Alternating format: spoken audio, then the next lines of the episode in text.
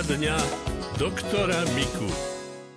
My sa budeme dnes v poradní doktora Miku rozprávať so všeobecným lekárom Karolom Mikom z Banskej Bystrice. Posielali ste nám do štúdia SMS-kami a e-mailami vaše otázky, takže my sa im teraz budeme s pánom doktorom venovať. Pán doktor, hneď prvá otázka. Po očkovaní na COVID som pod ramenom v pichu cítila bolesť. Nie veľkú, ale tak, ako keby som tam mala niečo tvrdé a pri pritlačení ruky k telu to bolelo. Pán doktor, sú normálne takéto prejavy po očkovaní, že môže bolieť to rameno, respektíve pod ramenom? Áno, to je v podstate úplne normálne a tá reakcia a to vytváranie imunogénnych mechanizmov, to sa deje prakticky vo všetkom lymfatickom tkanive a nakoniec v každej buňke a je to správne. Pýta sa poslucháčka Mária. Chcem sa spýtať pána doktora, či je už tretíkrát zaočkovaný. Ja som, cítim sa zdravo, ako aj celá moja rodina. Mám 75 rokov a mám pani doktorku, ktorá ma lieči už 15 rokov a hlavne propaguje očkovanie na COVID. Vážim si ju s celou úctou, ale aj tí, čo očkovaním zachraňuje životy. Tak pán doktor, ako je to? Vy ste známi tým, že propagujete očkovanie vo všeobecnosti na všetky choroby, na ktoré sa dá očkovať. Ja som takýmto otázkam rád, lebo čo ak si pacienti myslia, no tak on sa očkovať dá. A kto ho vie, či sa on zaočkovať dal naozaj? Áno, s čistým svedomím. Ja som medzi prvými bol zaočkovaný, a teda aj treťou vakcínou samozrejme. A nemal som nejaké komplikácie, ani len tie také miestne trošku bolesti, lebo čo. A takisto moja sestrička, lebo spolu sme boli, aby sme nemuseli vynichávať ordináciu potom kvôli tomu. No a neboli sme doma ani jeden deň, hoci, no, niektorí si takéto voľno spraví, ale my sme to jednoducho nepotrebovali. Takže áno, je to treba a Pani doktorku vašu pozdravujte, že má moje sympatie. Ďakujeme veľmi pekne. Ďalšia otázka je z iného súdka. Mám 71 rokov. Mala som zápal močových ciest. Užívala som pred dvomi týždňami lieky. Stále ma prechádza zima, striedavo po celom tele. Čo mám robiť? Tak tam treba riešiť hlavne tie sekundárne veci, ktoré sa stávajú že sa bakteriárna flóra pomnoží viac ako treba. Totiž, aby nám bolo jasné, baktérie v moči má, no keď nie 100% ľudí, tak rozhodne je to veľmi vysoké percento. Dokonca už dva týždňoví novorodenci majú baktérie v močovom mechúriku a samozrejme, že to neliečíme. Veď to by sme potom všetky liečili a tie imunné prostriedky, ktoré by sme použili, by predsa len mohli škodiť a mnohým ľuďom aj veľmi. A okrem toho narušili by sme tú flóru bakteriálnu a mesto toho, že by sme zabili tam pár baktérií tých, čo máme zabiť, by sme zničili tú rovnováhu a došlo by potom k takej disharmonii a narušiť takýto systém je veľmi zlé. Takže toto je princíp toho, prečo sme nie radi, keď sa hníde. V tomto prípade by bolo dobré dodržať to, že treba organizmus zavodňovať. Lebo ak tej tekutiny pijeme dostatok, tak tie bacíle tam síce budú, to nás netrápi, lebo do 10 tisíc baktérií v milimetre kubickom to je normálne a to neliečíme. A ako náhle sa toto dosiahne a močový mechúr sa takto vyplachuje, tak vlastne žiadny zápal netreba riešiť. Tie lieky, ktoré brala, je najbežnejší liek, my ho nemôžeme menovať samozrejme, ale je to vlastne nie antibakterikum, ale to je chemoterapeutikum a chemoterapeutika sa dávajú aj pri vážnych zhubných nádoroch. No a toto síce je banálna vec, ale lieči sa to tak, pretože to zaberá. No ale pri každom takomto symptóme dávať tieto e, chemoterapeutika nie je múdre. Takže sú aj také protibakteriálne veci, kde je jednodňová liečba. A tam stačí, keď je to takéto ako pri tejto panej, stačí, keď sa to jednodňové liečenie dá. Alebo dokonca len e, urologický čaj pár dní popíjať, tak ako je predpis, no to dostať v každej dobrej lekárni. A netreba hneď siahať po týchto. No, ak je to také razantné, že dokonca aj teplota trochu stúpi a to pálenie, rezanie, štípanie je tiež intenzívne, tak sme žiaľ niekedy odkázaní na to, aby sme to použili. No ale pokiaľ môžeme tie jednodňové, tak to robíme aj tak.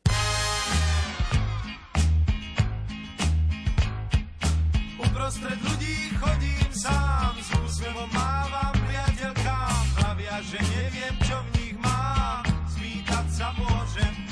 Možno aj tu jednu stretávam, ktorej vidinu v mysli mám. Možno sa to len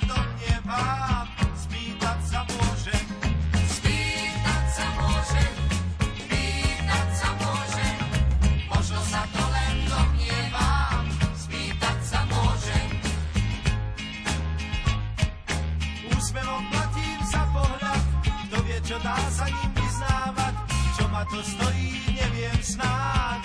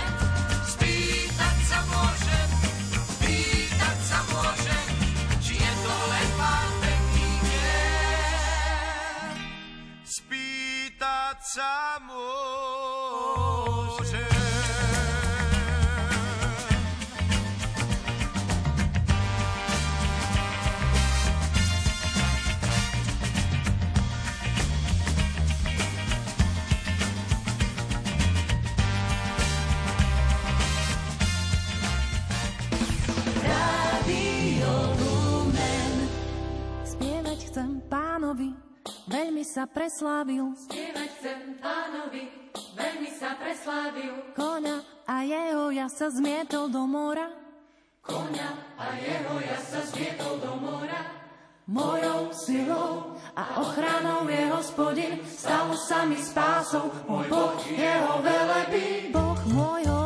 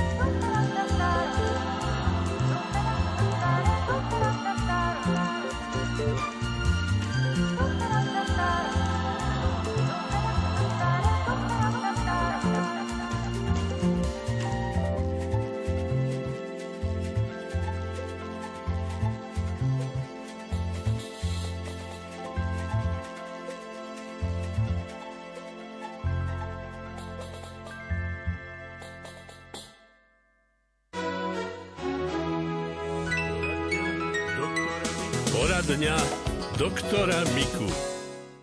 V hrdle mám už možno druhý rok čapíky ako afty a stafilokoka. Škriabe to ako keby hrízlo a nepomáhajú ani žiadne antibiotika, čaje a spreje. Prosím o radu. Čo vlastne spôsobuje afty v hrdle, ktoré teda môžu zrejme pri prehltaní tak škriabať? Jestli sú to afty, tak je to nie pôvodu bakteriálneho, za prvé, lebo to je vírus a tam by nám žiadne antibiotikum nemalo ako pomôcť. Tak liečíme to len lokálne a tam máme jednu takú senzačnú vec, výťažky z lišaníka islandského. Toto je aj protivírusový liek a také výplachy tým lišaníkom môžu zázračne pomôcť hneď. No ale niekomu sa nechce robiť výluhy a čaje, tak máme v lekárni aj také smulkacie tabletky, ktoré obsahujú ten lišaník islandský. V tom je vždy primontované, no proti čomu v podstate nie sme, vitamín C alebo nejaký iný vitamín, alebo je tam mentol, že to vonia. Čiže hoci ktoré si kúpiť a smolkať to. Toho sa môže vycmulkať aj 6-7 cez deň, bo to je v podstate netoxické. Prečo tak veľa? Keby sme mohli nehltať, takže by to ostalo v tej puse a v hltane, tak e, prosím. Ale prehltať musíme a to musíme, ináč by nám vyschlo hrdlo ako kvorka, tak pochopiteľne my to spláchneme do žalúdka. V tom žalúdku to neublíži, ale lieči nám to žalúdok proti vírusom a baktériám a my to nepotrebujeme v žalúdku, ale v ústach a hltane. Tak za to musíme po každom pití a po každom jedení potom si dať tú cmulkacú tabletku. Vždy len pýtajme si, že s lišajníkom islandským z toho robené sú to také veľké tabletky. Dajme pozor pri malých deťoch, lebo také veľké a tvrdé by mohlo, nedaj Bože, aj zabehnúť. Takže celkom malým deťom, ak to je napísané, že nie sú vodné, tak kvôli tomuto, nie kvôli tej ochrannej látke, pretože tá je neškodná. Ďakujeme opäť veľmi pekne. Ďalšia otázka je od nášho poslucháča z Košíc. Pán doktor, minulý týždeň v noci som sa zobudil na rôzne bolesti. Medzi lopatkami, nižšie na chrbtici, okolo srdca, pečenie v brušnej dutine naraz. Čo to mohlo byť? Bolesti potom prestali. Takéto bolesti v podstate, keď neberieme celkom raritné veci, najčastejšie nervové bolesti zo senzitívnych nervov vychádzajúcich z chrbtice. A tú chrbticu máme od krku, od hlavy až po konečník. Čiže môže to byť, ale bolesť nás to môže aj v petách, pretože v chrbtici krížovej tam sa dráždia nervy, ktoré my cítime potom ako bolesť úplne dole v chodidle alebo v prstách nôh. A to je vtedy, keď sa dostaneme do nejakej takej nemožnej polohy, ako paragraf sa poskrúcame v noci, alebo sme napnutí, alebo sme zohnutí. No a pretože keď tu zaspíme, tak si to nezmeníme, tú polohu, mohlo to byť. Ale keď ste sa pohybovali, potom ste to prestali mať, iste, alebo po niekoľkých minútach. Neznamená to nič závažného.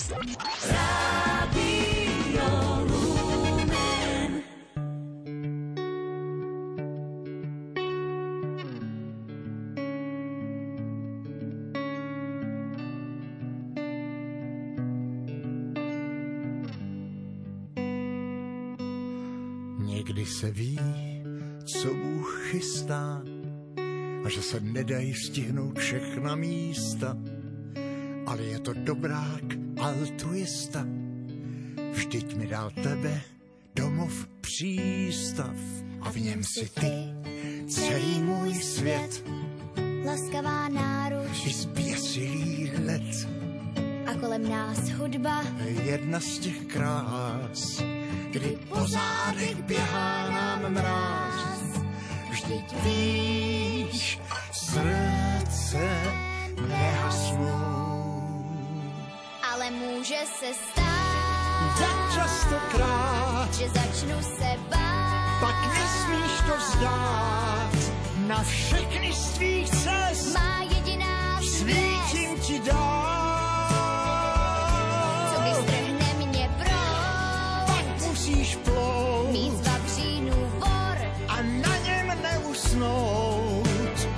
Všechny z tvých cest má jediná svět. ti dál. A teď už cítím, jak sprintuje čas.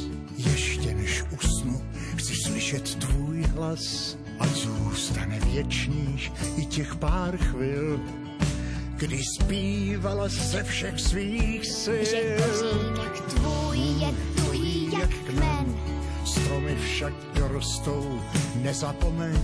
ale v korunách vedou tisíce trás. Na konci každé sejdem se zas. Vždyť víš, srdce nehasnou. Ale může se stát, Tak častokrát, že začnu se bát. pak nesmíš to vzdát. Na všechny z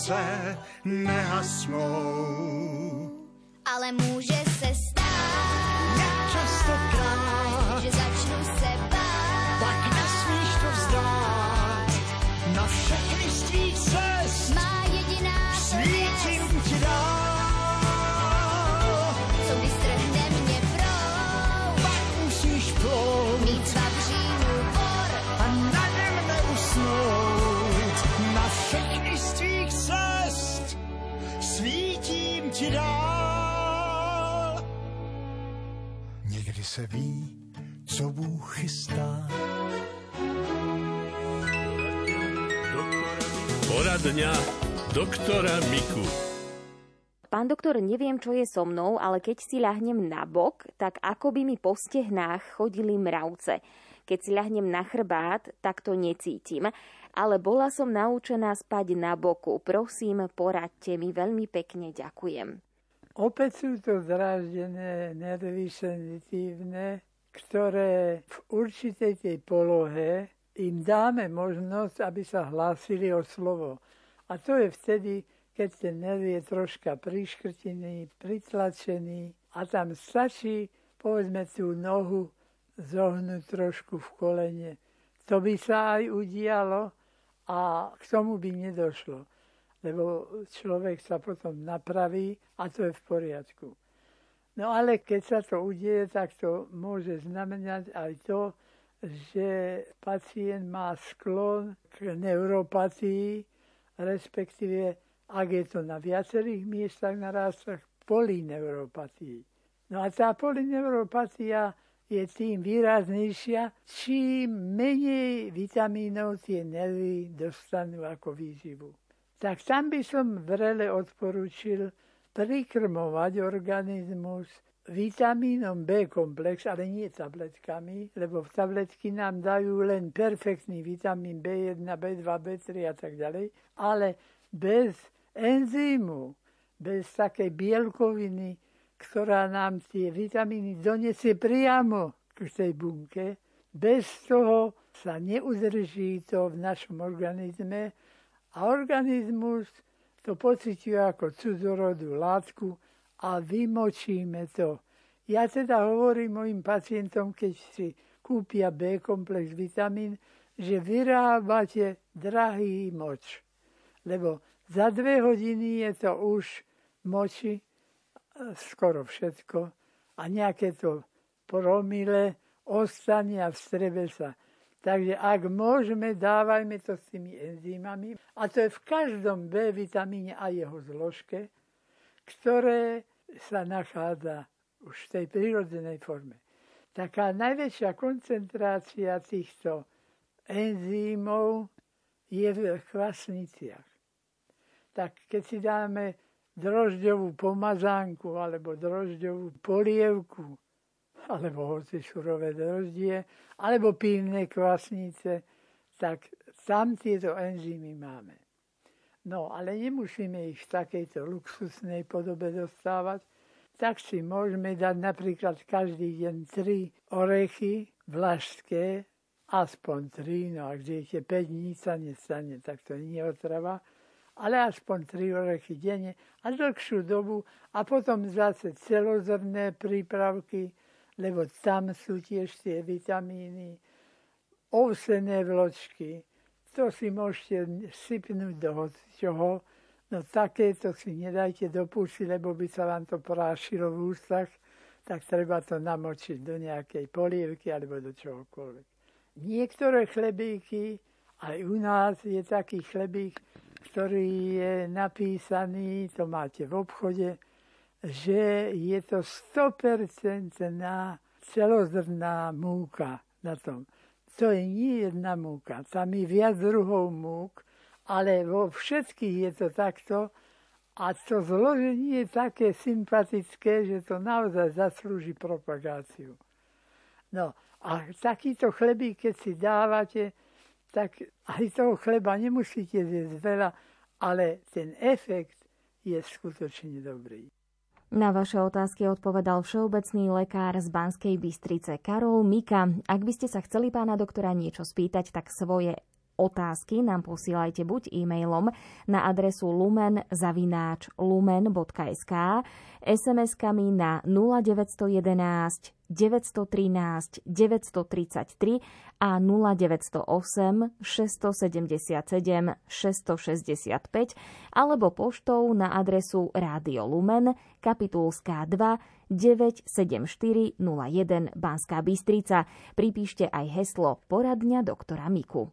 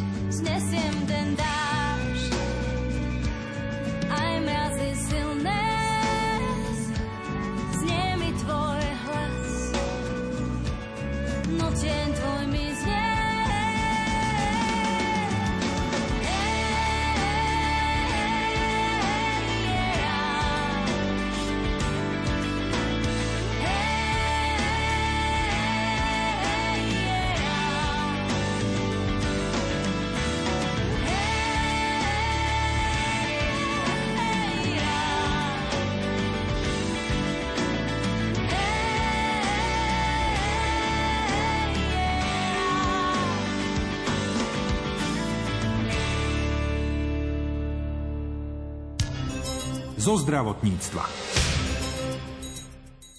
Možno aj vás v zime trápi suchá pokožka. V tomto období aj pre používanie dezinfekcie sú najmä ruky popraskané a tvoria sa na nich ranky.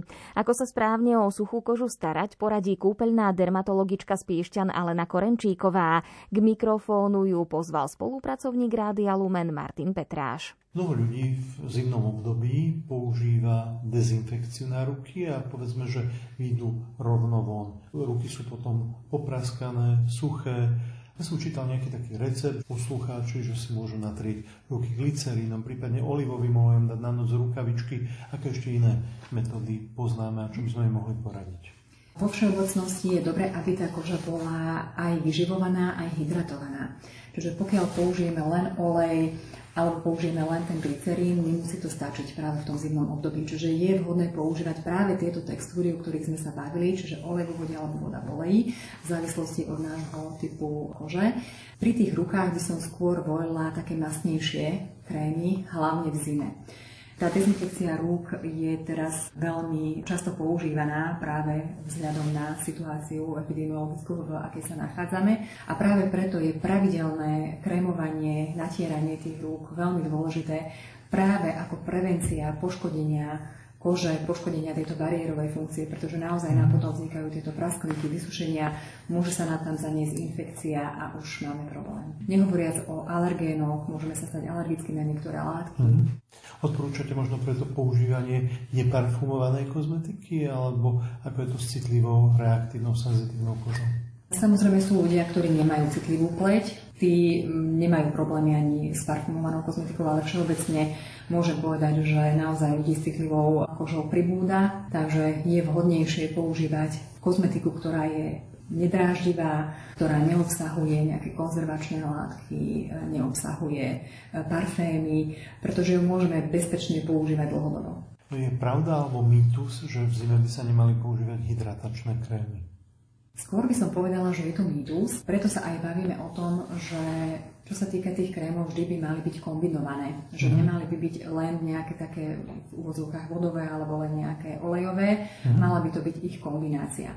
Tá hydratácia je dôležitá aj v zime, mm. pretože, ako som spomínala, vonkajšími faktormi, aj tou dezinfekciou, aj tým studeným vzduchom, alebo aj nízka vlhkosť vzduchu, keď máme prekorené miestnosti, vysušuje tú kožu, dráži tú kožu. Čiže my potrebujeme tú kožu aj vyživiť, aj hydratovať. Pani doktorka, rozprávali sme sa doposiaľ o výžive a starostlivosti o kožu dospelých. Ako je to s výživou a starostlivosťou o pokožku alebo kožu detí? Vyžadujú vôbec nejakú starostlivosť? Jednoznačne áno. Veľmi veľa detí má problémy s kožou. Čo sa týka menších detí, tí majú hlavne suchšiu kožu. Zoberme si, že približne 10-15% detí má atopickú dermatitidu, teda tzv. atopický exém, alebo ľudovo detský exém a tie vyžadujú jednoznačne pravidelnú starostlivosť. Dôležité je, aby tieto krémy alebo locia, ktoré sa používajú pri starostlivosti o kožu, boli aplikované po kúpeli, keď ešte koža je vlhká, mm-hmm. aby nedochádzalo k presušeniu kože po mm-hmm. kúpeli. Taktiež je veľmi dôležité napríklad po kúpeli sušiť tú kožu nie trením, ale len prikladaním uteráka. Myslíte si, pani doktorka, podľa vášho názoru, že nastáva pri užívaní nejakých doplnkov, možno rybieho tuku, zlepšenie niektorých prejavov kožných, že, že tam je synergia, alebo, alebo je to celkom zbytočné, alebo je to polemické, ako je to podľa vás? Rybí olej je veľmi dôležitým zdrojom vitamínu D tým pádom e, má veľký vplyv na prevenciu ochorenia, ktoré sa volá rachitída, teda ľudovo krivica. Samozrejme, aj nedostatok niektorých vitamínov sa môže prejaviť na koži, čiže je veľmi dôležité aj to, čo človek zje a aj to sa môže prejaviť na jeho koži. Mhm. Pokiaľ má napríklad nedostatok vitamínu A, tá koža je taká suchšia, viacej sa olupuje. Pri nedostatku vitamínu C sa nám tvoria ranky, ragády. Takže tam naozaj je dôležité aj to, či má človek dostatok vitamínov a minerálnych látok v strave. Prípadne ich možno doplniť aj zvonka rôznymi prípravkami na to určenými a taktiež sú veľmi dôležité aj probiotika.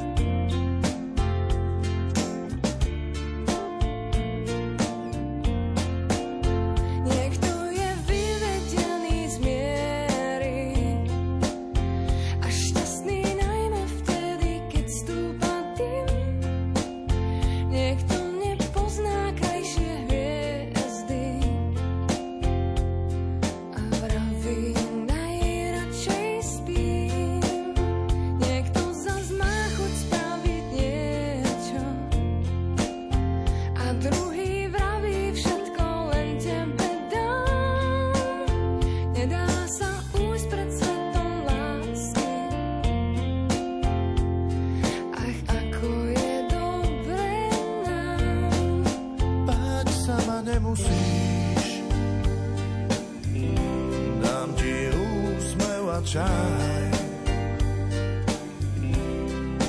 Viem, že to pochopíš, mm-hmm.